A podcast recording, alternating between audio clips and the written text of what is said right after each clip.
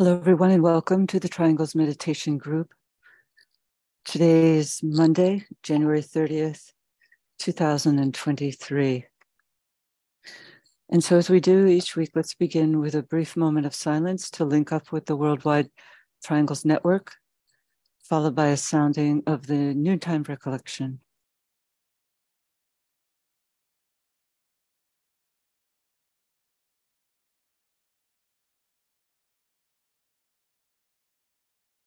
We know, O Lord of life and love, about the need. Touch our hearts anew with love, that we too may love and give.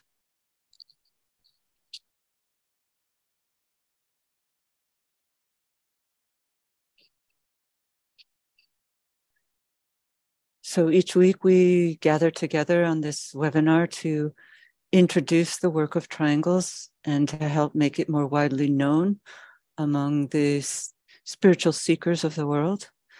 So if you're new to this work and curious about it, welcome. And we hope that you will find it of uh, value both in your lives and in your spiritual practice. It's a daily practice, a simple visualization technique using the power of thought and prayer to uplift and transform consciousness. And so, if you'd like to consider forming a triangle, you can reach out on the webinar and put your name in the chat box. Or if you're already a member of triangles, you can do so as well, forming more triangles. That's the real purpose behind this work, as well as creating this weekly platform that acts as perhaps a acupuncture, stimulating an acupuncture point in the etheric network of the world in relationship to the work of triangles, hoping to bring it to greater public attention. And we participate in a meditative visualization to strengthen the network. And the work is simply the establishing of lines of lighted, loving communication between three people who agree to link up with each other each day mentally, spiritually, and in a spirit of goodwill to all humanity. Their triangle is then placed within the larger planetary network of triangles. And as the network is visualized, the great invocation is sounded in order to release and distribute spiritual energies through the etheric body of the planet, touching all open hearts and minds.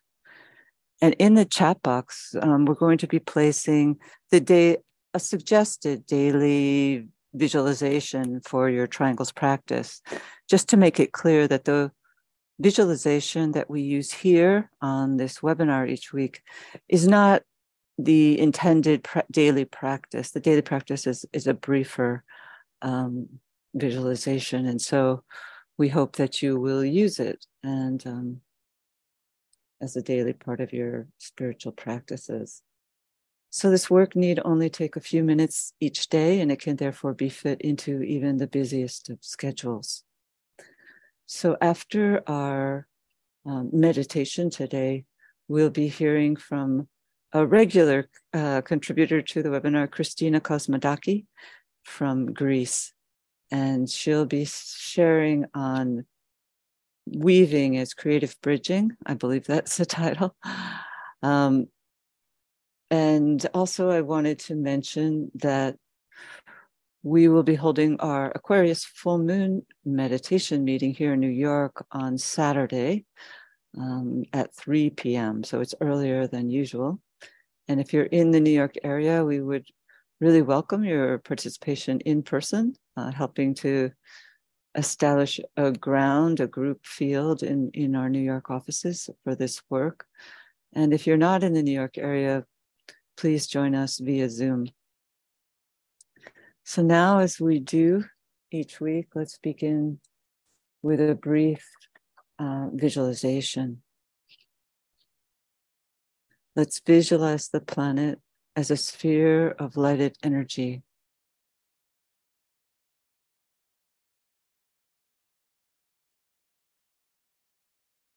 And within that sphere, visualize the three planetary centers Shambhala, the planetary head center, the spiritual hierarchy, the planetary heart, and the planetary throat center, humanity.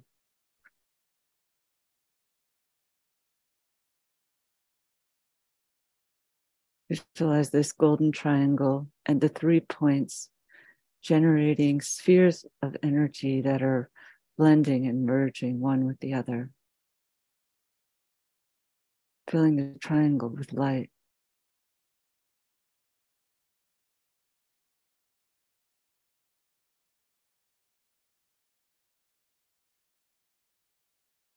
And we breathe in the three points and see them synthesized by the energy of the Christ or world teacher who stands at the heart of the triangle.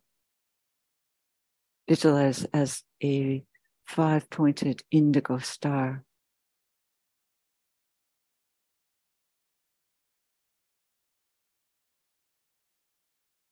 And the Christ unites east and west, past and future, radiating the energy of love wisdom throughout the etheric network.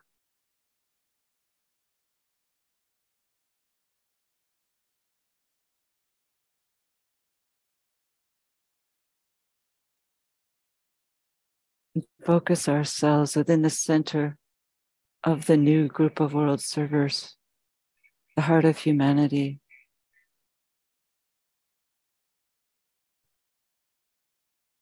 And breathe in the energy of this highest center, Shambhala. Visualize it coming down through the spiritual hierarchy, through the new group of world servers, men and women of goodwill everywhere, flowing out through the network.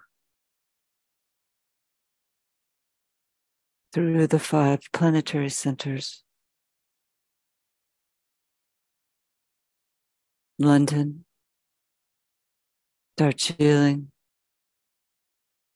New York, Geneva, Tokyo.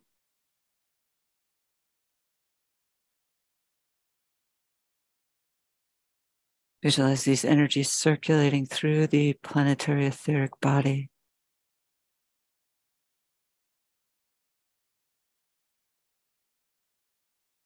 And as we come together as a group, we sound the affirmation of light. Radiance we are in power. We stand forever with our hands stretched out, linking the heavens and the earth, the inner world of meaning, and the subtle world of glamour we reach into the light and bring it down to meet the need. We reach into the silent place and bring from thence the gift of understanding. Thus, with the light, we work and turn the darkness into day.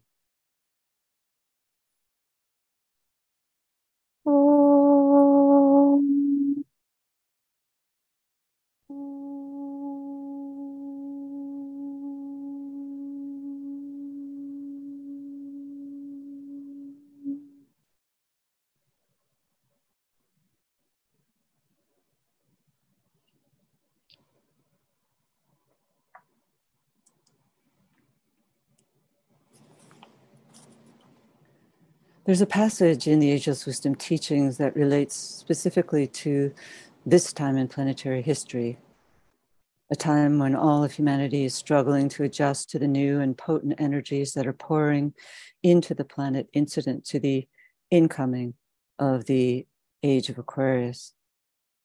This is a time characterized by excessive activity on the outer planes, might be called a time of exoteric expression incident to t- so many factors, including the powerful combination of both the first and seventh ray energies that tend towards the concretization or the materialization of spirit in matter. This situation is having a potent influence on the three lower vehicles of all human beings the mental, emotional, and physical bodies, causing a powerful stimulation that's not easy to handle. Hence, the many imbalances, fears, and addictions to which so many members of the human family are subject at this time. And in the midst of this maelstrom and standing at the center of the storm, so to speak, is the new group of world servers. And it is our challenge and opportunity to meet the very real need that is before us. And it is primarily through subjective work that we will be enabled to do what it is we're here to do. We're asked to learn to work in the interludes. And we know that there are many different types of interludes, and we're challenged to seize them and make them of significance. It's said that this collective group, this planetary ajna center, stands as the door that through which an achieved alignment can keep open. The door stands between the inner and outer worlds. And symbolically speaking, the task before the group is to hold open the alignment which extends from the golden path to the clear pool, and thence to the temple of retreat. And this is a vast and never ending path. but it's said that is, this path isn't kept open by this group of world mystics, as the Tibetan calls them. We're told that it may happen again as it did happen for eons of time, that the ageless wisdom would have to go underground, which would be a real setback to the working out of the plan for our planet. Our work together strengthens our ability to place our feet upon this path of return. And of course, to keep this inner path open, each one of us is challenged to strengthen some of the tenuous strands that we have been able to forge across the threshold of the mind. Through this means, we can stand together as that bridge that connects humanity with the higher realms and bring through light and goodwill that can in turn impact upon the consciousness of the masses of humanity. The spiritual path is subject to the ebb and flow of the cycles of energy, and consequently to periods of illumination and expansion, wherein deepened and understanding takes place, and things seemingly suddenly, which had previously been veiled and obscure, come to light as the higher resources of the mind begin to be tapped. These moments of inspiration encourage us to persist through the many periods when there seems to be little progress and scant understanding. As we know, we're now working with the approach to the Aquarius full moon, which occurs this coming Saturday in our meeting, but Sunday, the actual time. And we know that Aquarius is a sign of group work group work becomes possible as individuals come to recognize the power inherent in the bonds of brotherhood that can liberate them from themselves and release them into that which lies beyond the limitations of the personal self. As a group comes together and creates a group entity rather than a collection of separate individuals, a much wider field of opportunity can open up of course, it isn't easy and entails much sacrifice of that which has been built up over the course of many lifetimes, in which the aim was the strengthening of the lower personal self. We're asked to find a new way that leaves that personal self behind and unites with the collective of the group. In the past, here and there, groups emerged generally surrounding one central individual that were dedicated to some cause or some creation, some work of art or science. But the new groups that are emerging will be composed, we're told, of free souls, independent thinkers who will work together as, as HPB described, the fingers of one hand. And if we contemplate what that might mean, we know that each finger on the hand has its role to play in contribution to the work of the whole. And together, the hand acts as a single unit of consciousness with each finger contributing its part, its color, its note to the collective task at hand. Blavatsky also compared spiritual groups to the strings of a lute, strings that were tuned by the master musician, which together created sounds that could reach out to elevate the atmosphere. And the atmosphere that is created by coming together in groups makes possible the attainment of a greatly enhanced spiritual alignment. Each group member brings different quality to share as a contribution to the greater group field, the greater group effort. Whereas individuals working alone would be much more challenged to achieve the same capability. Of course, the closeness that is afforded to spiritual groups becomes possible and is contingent upon the fact that each individual in their own lives is working on themselves is placing themselves upon a spiritual path and polishing the rough edges of their instrument, of their personality. And as a result, when they join together for spiritual purposes, they can come more closely together. They can more easily become a unit dedicated for purposes of serving the greater good. For the reality is that as individuals, we're rather limited in our ability to contribute but by joining together, we can undertake amazing things. Group work allows for an intermingling of auras that enables the group to tap into energies of a much higher order than would generally be possible for any individual working alone. Each individual has a certain set of ray and astrological colorings and conditionings, but they're limited individually in their scope. However, when these individuals work together as a group, they create a field that is consequently composed of the collective ray and astrological colorings provided by the totality of each group member. The group then becomes like a patchwork quilt of sorts, with each patch providing a particular pattern, which, when stitched together with all the other patches, makes a beautiful quilt. Through this means, there is created a greatly expanded aura upon which the higher energies can flow. And as a consequence, not only is the individual auric field enhanced, but the individual can become able to tap into the whole field within themselves, not only their individual part, because their consciousness has become a group consciousness, a soul consciousness. And this is the opportunity offered up by group work.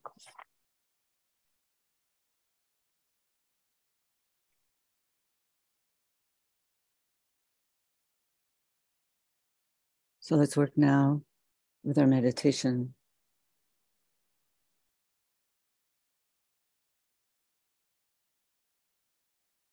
Integration as a group Let's focus ourselves upon the mental plane at the center of the even Dharm cross of discipleship. Let's link in thought as a soul, as a point of love and light with all people throughout the world who are working with this Triangles Meditation Group.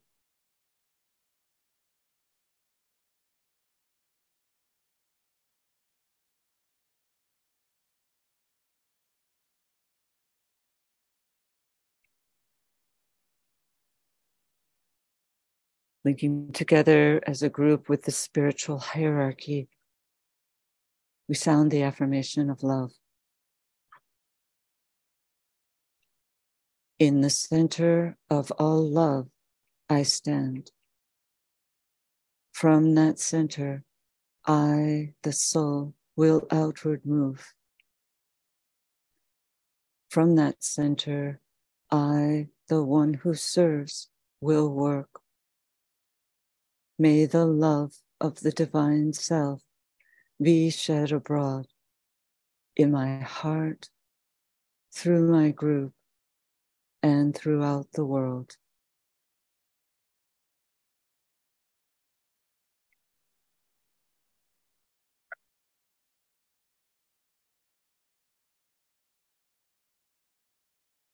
Visualization.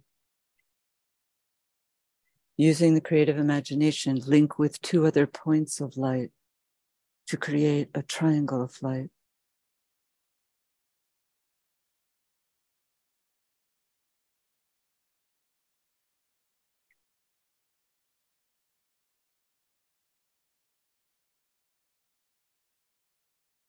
and visualize the triangle in which you are working as an essential part of the radiant worldwide triangles network.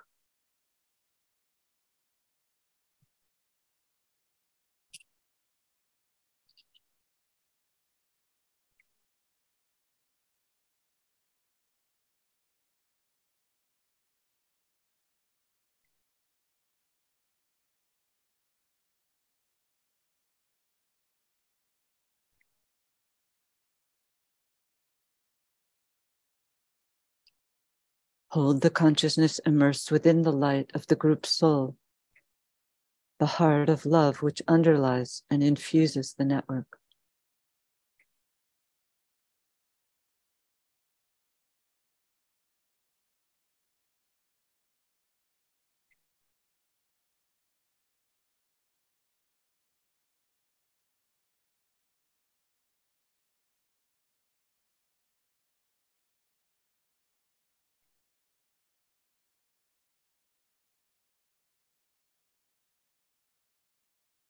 Now lift the consciousness to the world teacher who stands as the heart of love at the center of the spiritual hierarchy and also at the heart of each triangle.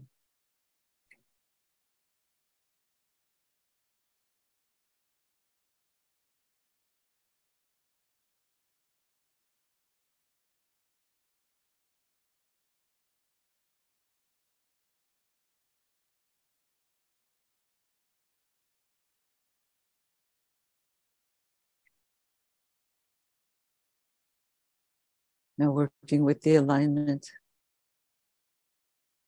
of our individual triangle, the group of planetary triangles, the group soul, and the world teacher. We hold the group mind open and receptive to the inpouring energy of love.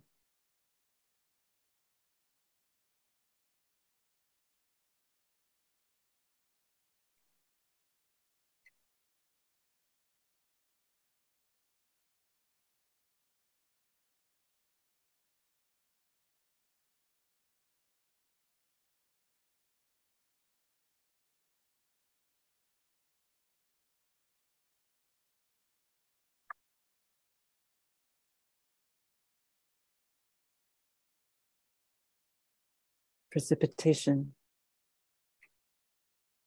Visualize the energies of love, light, and goodwill circulating in and around the triangle's network, from point to point and flowing out through the network into the hearts and minds of people everywhere.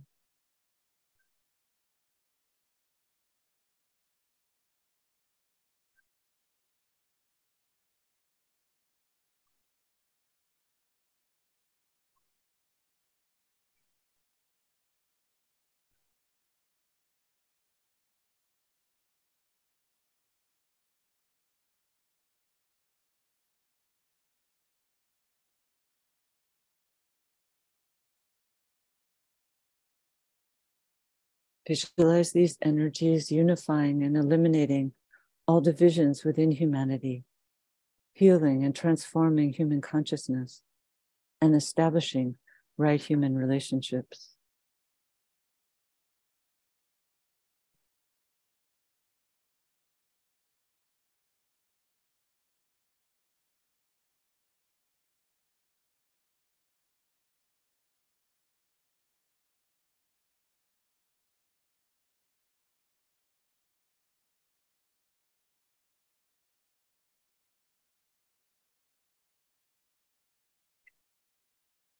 Coming together as a group, we sound the mantra of unification. The sons of men are one, and I am one with them. I seek to love, not hate. I seek to serve and not exact due service. I seek to heal, not hurt.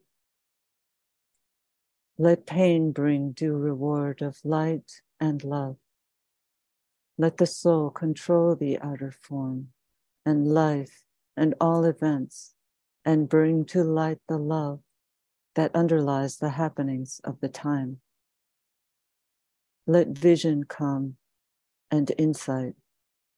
Let the future stand revealed. Let inner union demonstrate and outer cleavages be gone. Let love prevail. Let all people love.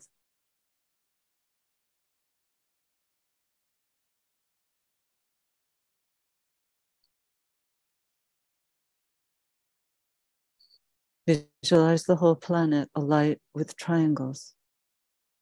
See new triangles being formed everywhere.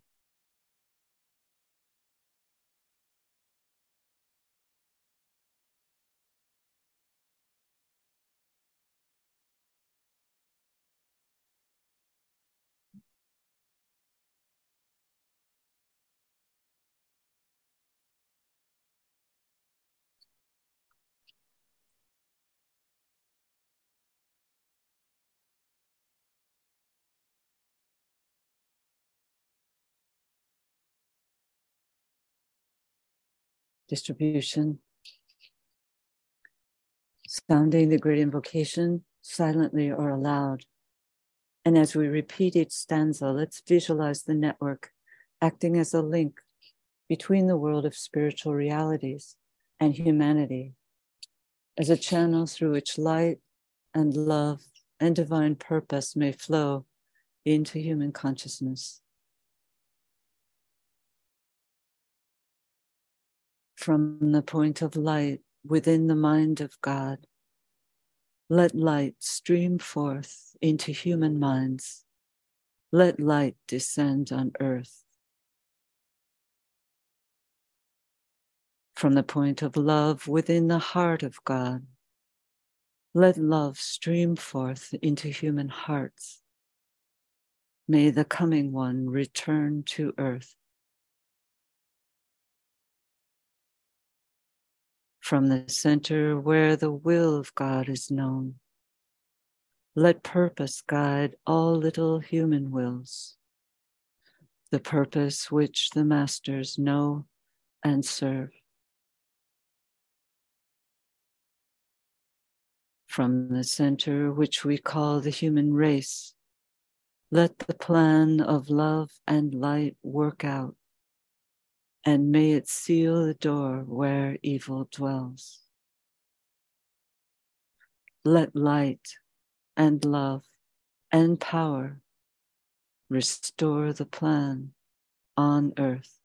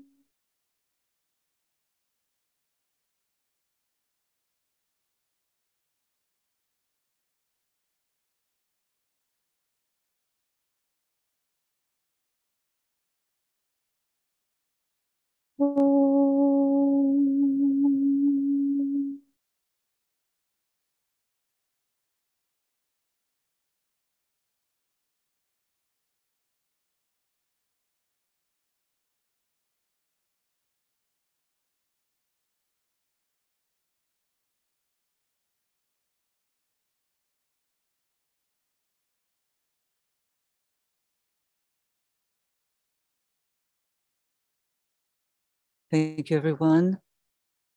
And now I'd like to welcome Christina. Hello, Christina. Hello. And hi. And Warm greetings to everyone.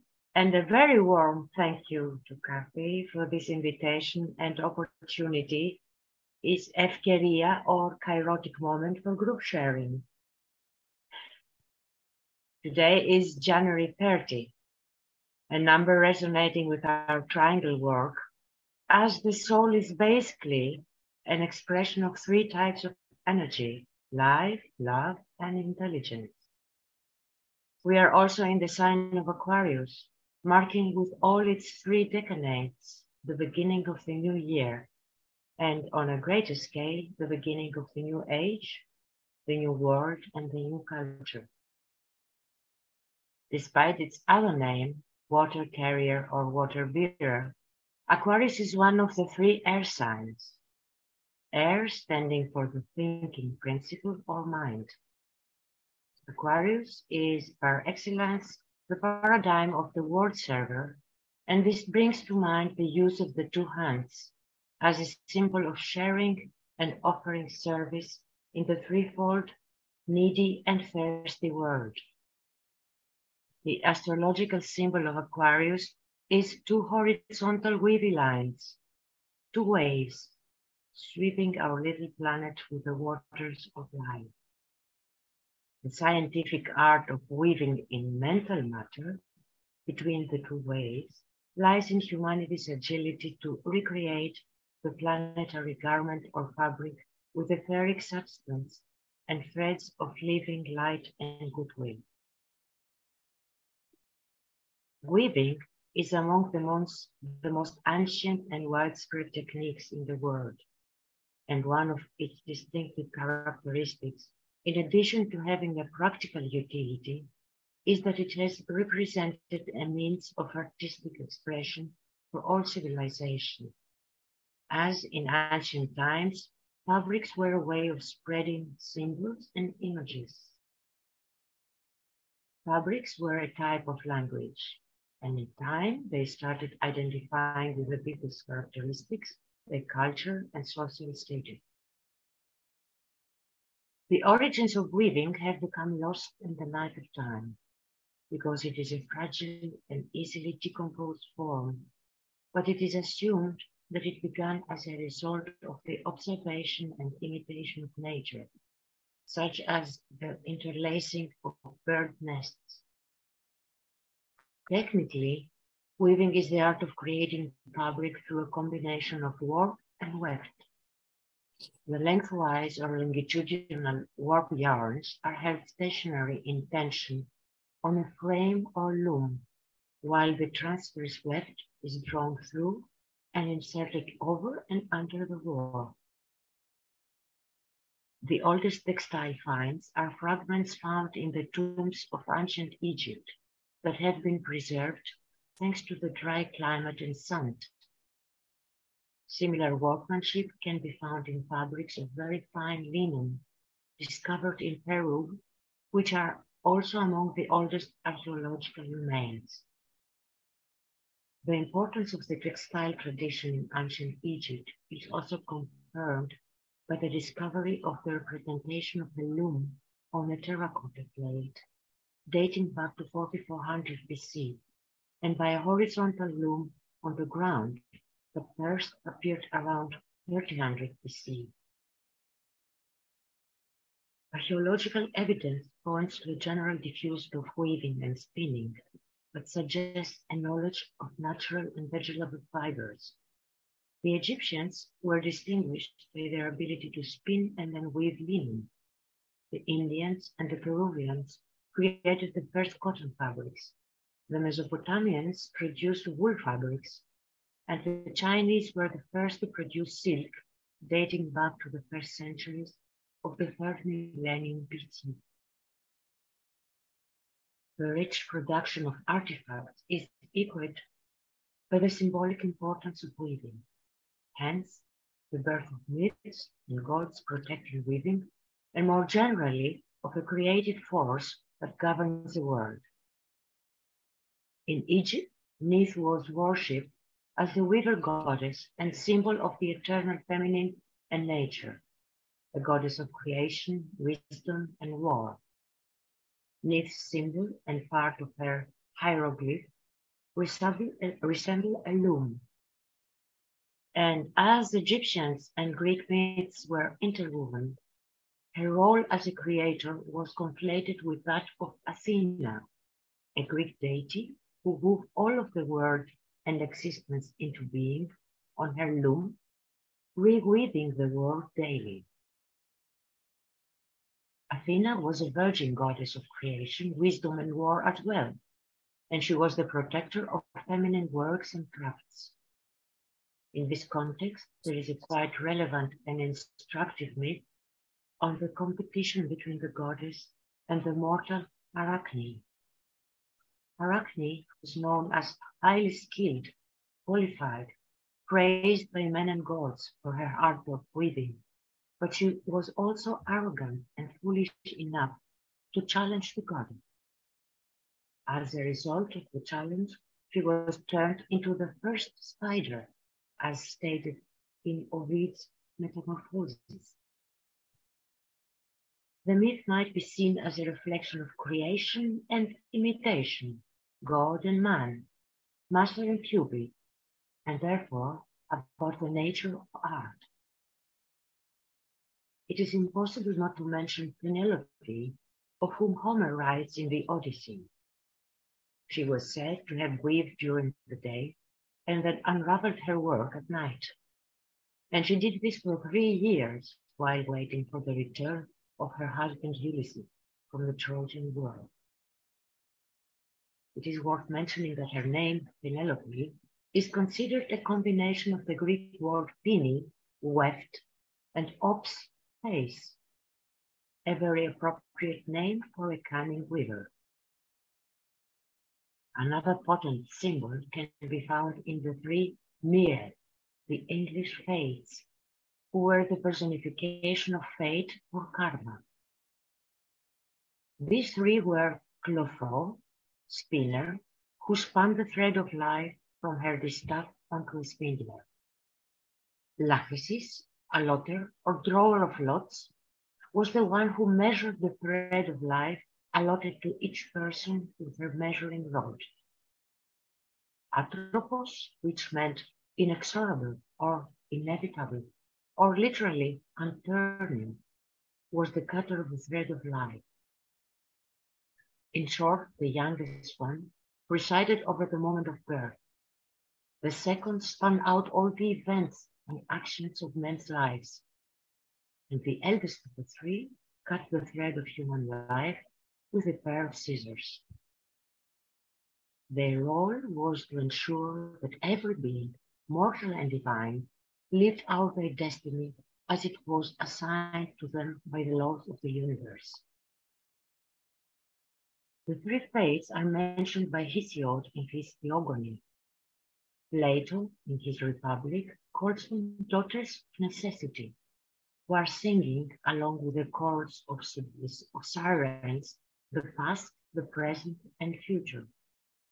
And likewise, Aristotle in his work on the universe identified each one of the Mire with what it was, what it is, and what it will be. A more inclusive perspective of this symbology is given by Helena Blavatsky in her work The Secret Doctrine, chapter The Network of Destiny, where she wrote, When the last strand is woven, and man is seemingly enwrapped in the network of his own doing, then he finds himself completely under the empire of his self-made destiny.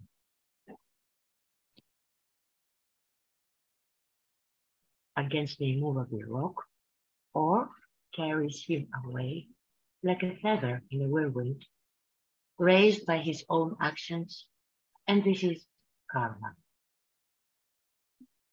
Also, she points out that the full and awful significance of the Greek nemesis or karma has been entirely forgotten.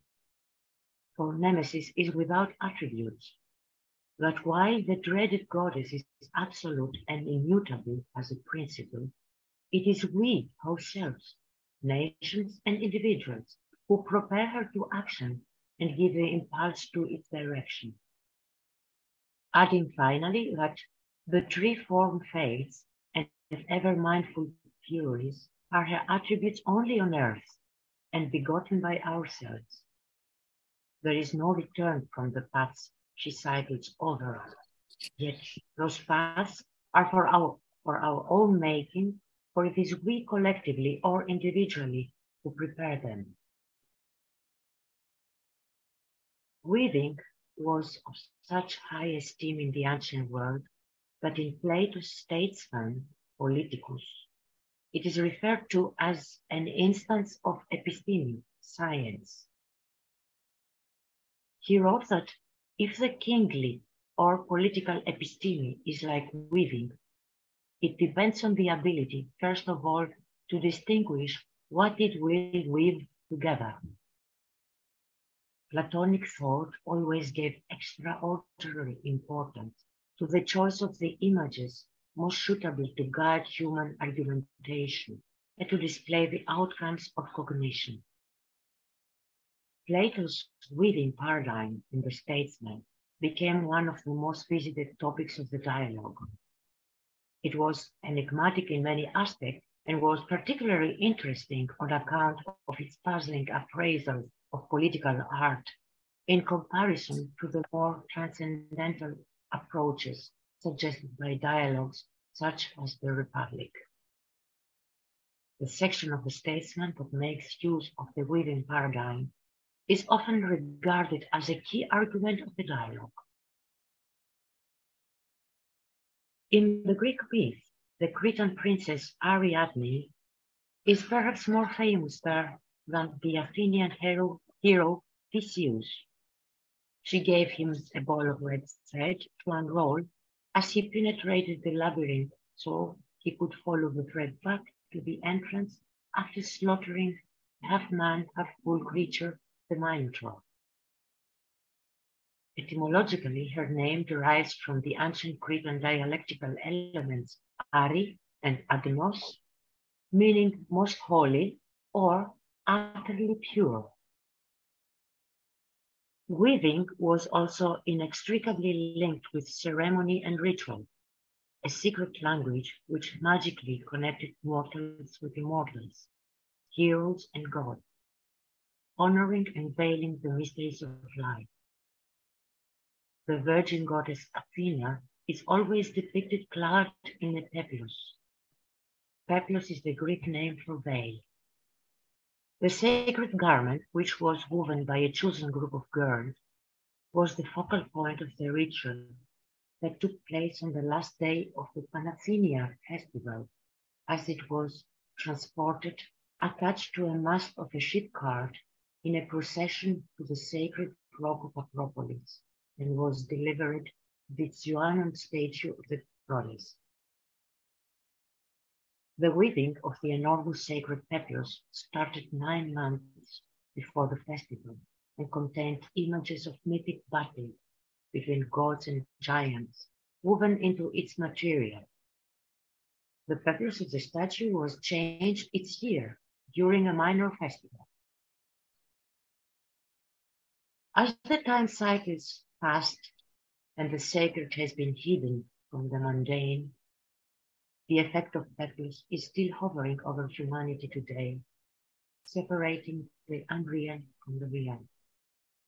It is written in a treatise on cosmic fire that glamour, as we understand it, is only a veil over that which is, which is tangible.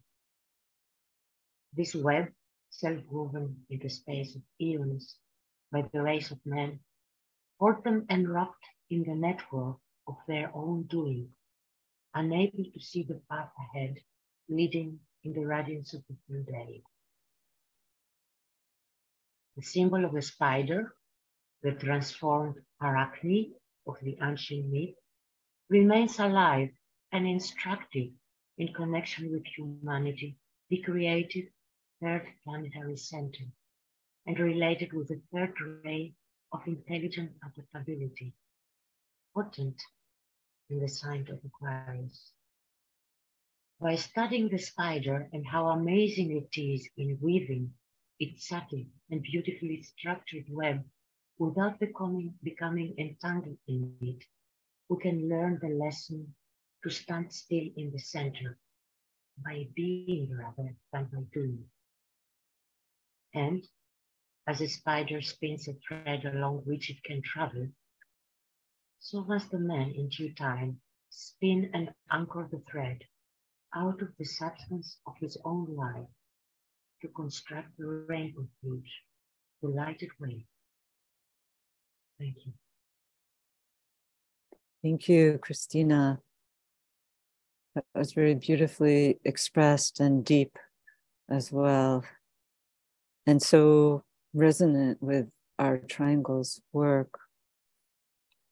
Um, this idea of the spider spinning the web, um, as you said in your closing paragraph, really relates to the third ray of active intelligence, which is the ray that rules our logos at a at a personality level. Um, what what do you see? Um, how can you reflect on what's going on in the world today in relation to this weaving, uh, this third ray activity, both from a negative and also a positive perspective? I don't mean to put you on the spot, but do you have any thoughts about that? How we can see this third ray weaving energy working out today mm. in the world? One can say that uh, the weaving technique is known since ancient times, instinctively, or I don't know how exactly, but it has to be redirected now. Yeah. Somehow to to be on the mental level instead of the lower one with handicraft, with, with the hands made by hands only. Yes. And it's not easy actually to, it's a leap. But uh, once uh, more and more people are working and are conscious of uh, of the not exactly the existence, but of the value of working with mental matter and substance as if it is almost the same like it was weaving with threads and colorful um, strands, you know what I mean? Yeah. It's about the same, so to say, just on with another consciousness with a new way of looking at things. Yeah, and, and as a group, and of, and, and of course not, uh, of course as a group, and not uh, uh, centered in ourselves. This is what I wanted to say, which is similar to what you said. As a group, yes, as a group. Yeah. Yeah. Can make a a powerful strand with a group, you know, each one contributing to their ability, eventually will have a really stronger connection to the planetary heart center, the spiritual hierarchy. Yes, and yeah, I think the, the pictures can also um, help some of them, at least, for a greater picture to be done. What you described as a group, all yeah. of us, let's say, with our little thread, from where we are. Yeah. Yes. Yeah. And I mean, there's a lot of weaving going on in the world that isn't necessarily of a higher nature, you know, like the lower aspects of third ray manipulation and obfuscation. But we just have to observe and work to make this alignment in a higher level you know? Can't get caught up in the manipulation ourselves. Yes. Yeah. Uh, manipulation has a, a root uh, money which is connected with uh, uh manos is uh, uh, in latin italian spanish the hands and it's so much mm-hmm. related with man and manas so it's really one thread let's say Yeah. Yes. Well, I would like to open the discussion to anyone who would like to share audibly, uh, raising your hand. And also, if you would like to continue to place any thoughts in the chat box, that would be great. Um, there's some Kathy, please consider that I have uh, a oh, right. yeah. to see to see right. the, the, chat box. Okay. Yes, of course. It's, it's, too too tiny for me right now. Yes. the letters. Yes. yes. Okay. Um, Bonnie writes, "The fabric is stronger than the thread. The whole is greater than the weight of the parts." Yeah. Yes, she's speaking there of all the collective threads, you know, woven together by the group soul. You know, yes, but uh, remember symbolic that the warp is always uh, the the underground, so to say, and it's it has to be settled in tension, and this is important. Mm. Yeah, yeah, the spiritual tension there. Uh, let's see.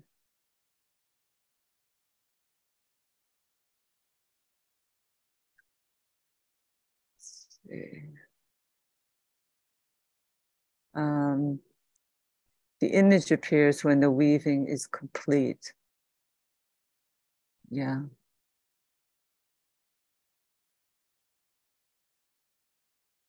Um, uh, Wendy one, Wright. Go ahead. Uh, one characteristic of the third ray I read is that uh, the weaver is uh, uh weaving all the time, and suddenly yeah. light comes in the window in the in the room where he has his loom, and he sees the ugliness of the tapestry or whatever he weaves, and he has to destroy it and weave again mm. in, in the in the light of the day. It sounds similar to the description of the fourth ray as well. You know, they have to dest- destroy that which they've created because it's and, and the seventh ray and the seventh ray mm-hmm. again. Mm-hmm. A lot of destruction on the various... the destruction and uh, creation. I think it's one thing yeah. Two two yeah. two sides of the same coin let's say. Maybe that could be seen in the tibetan sand paintings you know? They create yeah. beautiful beautiful paintings only to be blown away. Mm-hmm. um, wendy writes i loved all the pictures and images especially the first one which was a spider at the center of the figure. Very thought-provoking. Thank you christina weaving can be seen in so many ways in the world. And at this time, as many are drawn to meditation and spiritual work. Yeah. Yeah. Um, David has a quote from Discipleship in the New Age, Volume 1 correct, correct manipulation of force, involving, therefore, an understanding of the types and qualities of force and their right creative weaving into service upon the outer plane. Yeah. Yeah. Yeah. Uh, there's many thank yous. Um, and I will send these to Christina afterwards. Um, Thank you. Santana. If I'm not, if I'm not very academic, um, I would like to say that uh, if one makes a quick search into the teachings, into the 24 books, there are many, many um, quotes in many relations about weaving. Yeah. I couldn't count them this time, but there are really many. One ha- can have a, a great, um, great thoughts after that. And, you know. Well, you certainly made a good synopsis of what they're talking about in your presentation. Um, Santana writes In Native American mythology, also, grandmother spider weaves the web of life. As we weave the thread of light and love, the creative thread of consciousness back to source, the rainbow bridge, the Antakarana, we are part of the group bridge. We must work as the spider works and using will mentally project the threads of conscious connection. Also, life is woven with arc and light threads, and we must not let the dark threads of unhappy experience sink back down to the subconscious, but rather pull them up into the light and dissipate them. Mm-hmm, mm-hmm, mm-hmm. Uh, Daniel writes The image of weaving is one way to see our relationship to the whole. We're not alone. And in acknowledging the fabric, gives us a vision of our essential role.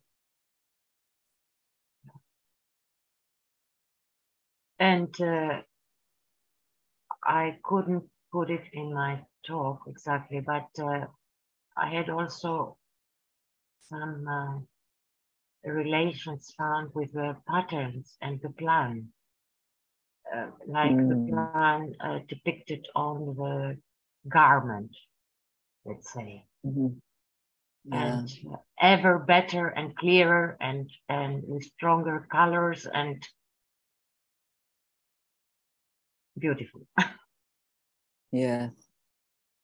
Um, Sam writes, you need all colors to make the tapestry um, similar to the idea of the fingers of one hand. You see all the different colors, just as you were saying, all the colors. Yeah. Um, Jesse writes, construction, destruction always reminds me of garden composting. Yeah, definitely. Yeah. All procedure, yeah. Um, Wendy writes, the threads are eternal, the weaving continues. Um, Michelle writes, the spider at the center is a glamour of the third ray. Yeah, we see a lot of that today. yeah. Um, when uh, Jane writes, her thought and study into weaving is adding to my appreciation of, th- of the third ray. This was an effort of on our behalf, and thank you, said Jane. Um, Tara, write, Tara writes, my favorite poem by Yeats, Had I the Heavens embroidered cloths and wrought with golden and silver light, the blue and the dim and the dark cloths of night and light, and the half light, it would spread the cloths under your feet. But I, being poor, have only my dreams. I have spread my dreams under your feet. Tread softly because you tread on my dreams. That's beautiful. Tara. And poetry is very creative. yeah, very. It's very beautiful. Um, Clint shares the Rays and Initiations, describes the process of building the bridge, the Antakarana. Yeah. And those that build it are called weavers. Um, so Nathaniel asks the question uh, where does the fear of spiders come from?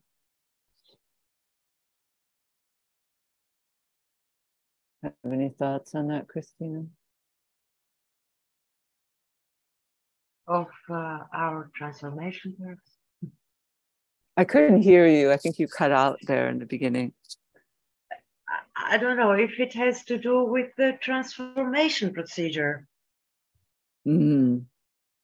Perhaps. People are people are afraid of transforming. Yeah. Yeah. Um, and if I'm not wrong, arachne, the spider, doesn't belong to the insects. I don't know more, but I have, I think it is uh, somewhere I have written it. Mm. Interesting. Um, the tap Mary Louise writes the tapestry as a symbol of diversity and unity at the same time. Yeah, uh, here's a hand raised. Um, Wendy, hello. Can you unmute? Sorry. Hi. Hello there. Can you hear Hi. me? Hi, yes. Wendy. Hi, Christina. That was fantastic. Thank you. Um, some it came into my mind earlier on about um, the destructive side, and someone was asking, um, where does the fear of spiders come from? And I was thinking how prevalent the psychology of the black widow spider is um, mm-hmm. at this time, and how interested people are in films that portray that psychology, especially the the mm-hmm. female, um, the murderous female. because yeah, with the black widow spider, you know, yeah. one minute, she, uh, you know, she eats her mate, does after mating, she he becomes her lunch, and I think that there's something in the psyche that women, and I don't mean to separate men out from this, but women in particular are having to sort of soul search a bit that the ah. so-called negative female. And interesting most of the pictures that we've seen very much focus on the woman weaver. And i'm sure there must have been some male weavers but i think that in itself the fact that the females are, are um, accentuated is saying something. So just a few thoughts there. I don't have any answers as such yeah thank you in the antiquity, um, in Greece at least, it was a, a, work of women only. And it was the, this peplos, this um, um, veil, uh, was veiling also the interaction of the women uh, and the and their participation in the mysteries of birth, of uh, um, of death and what is in between with the children and with all of the all the all the things of the daily life they took a way of uh, they were like rituals and they mm-hmm. were connected and interwoven in their lives and the weaving as i understand it was like what veiled it and um, on the other hand expressed it. Mm. And um, it was acknowledged by men, but it was not uh, something that men did actually. They had no space for this, no room for this.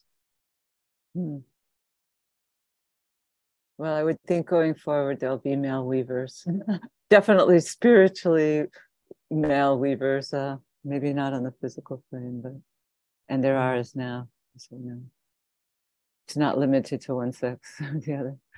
Um, uh, Wendy writes, isn't the term the golden thread referred to in the ageless wisdom down through the ages? Yes, very much so. Um,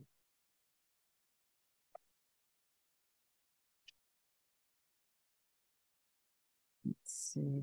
Oh, I just realized we're we're past four, so we might want to just um, thank you, Christina, so much for your contribution you, and Kathy, your and thank you all for listening and for participating. Thank you very much. Thank you for your your creative thought that you shared with the group. Really appreciate it.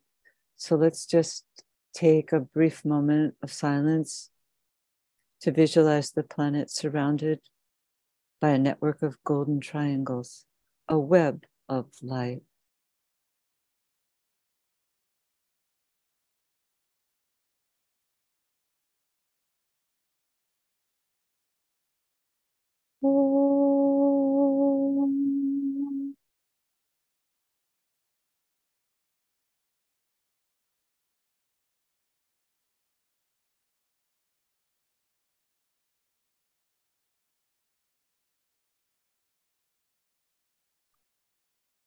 Thank you, everyone.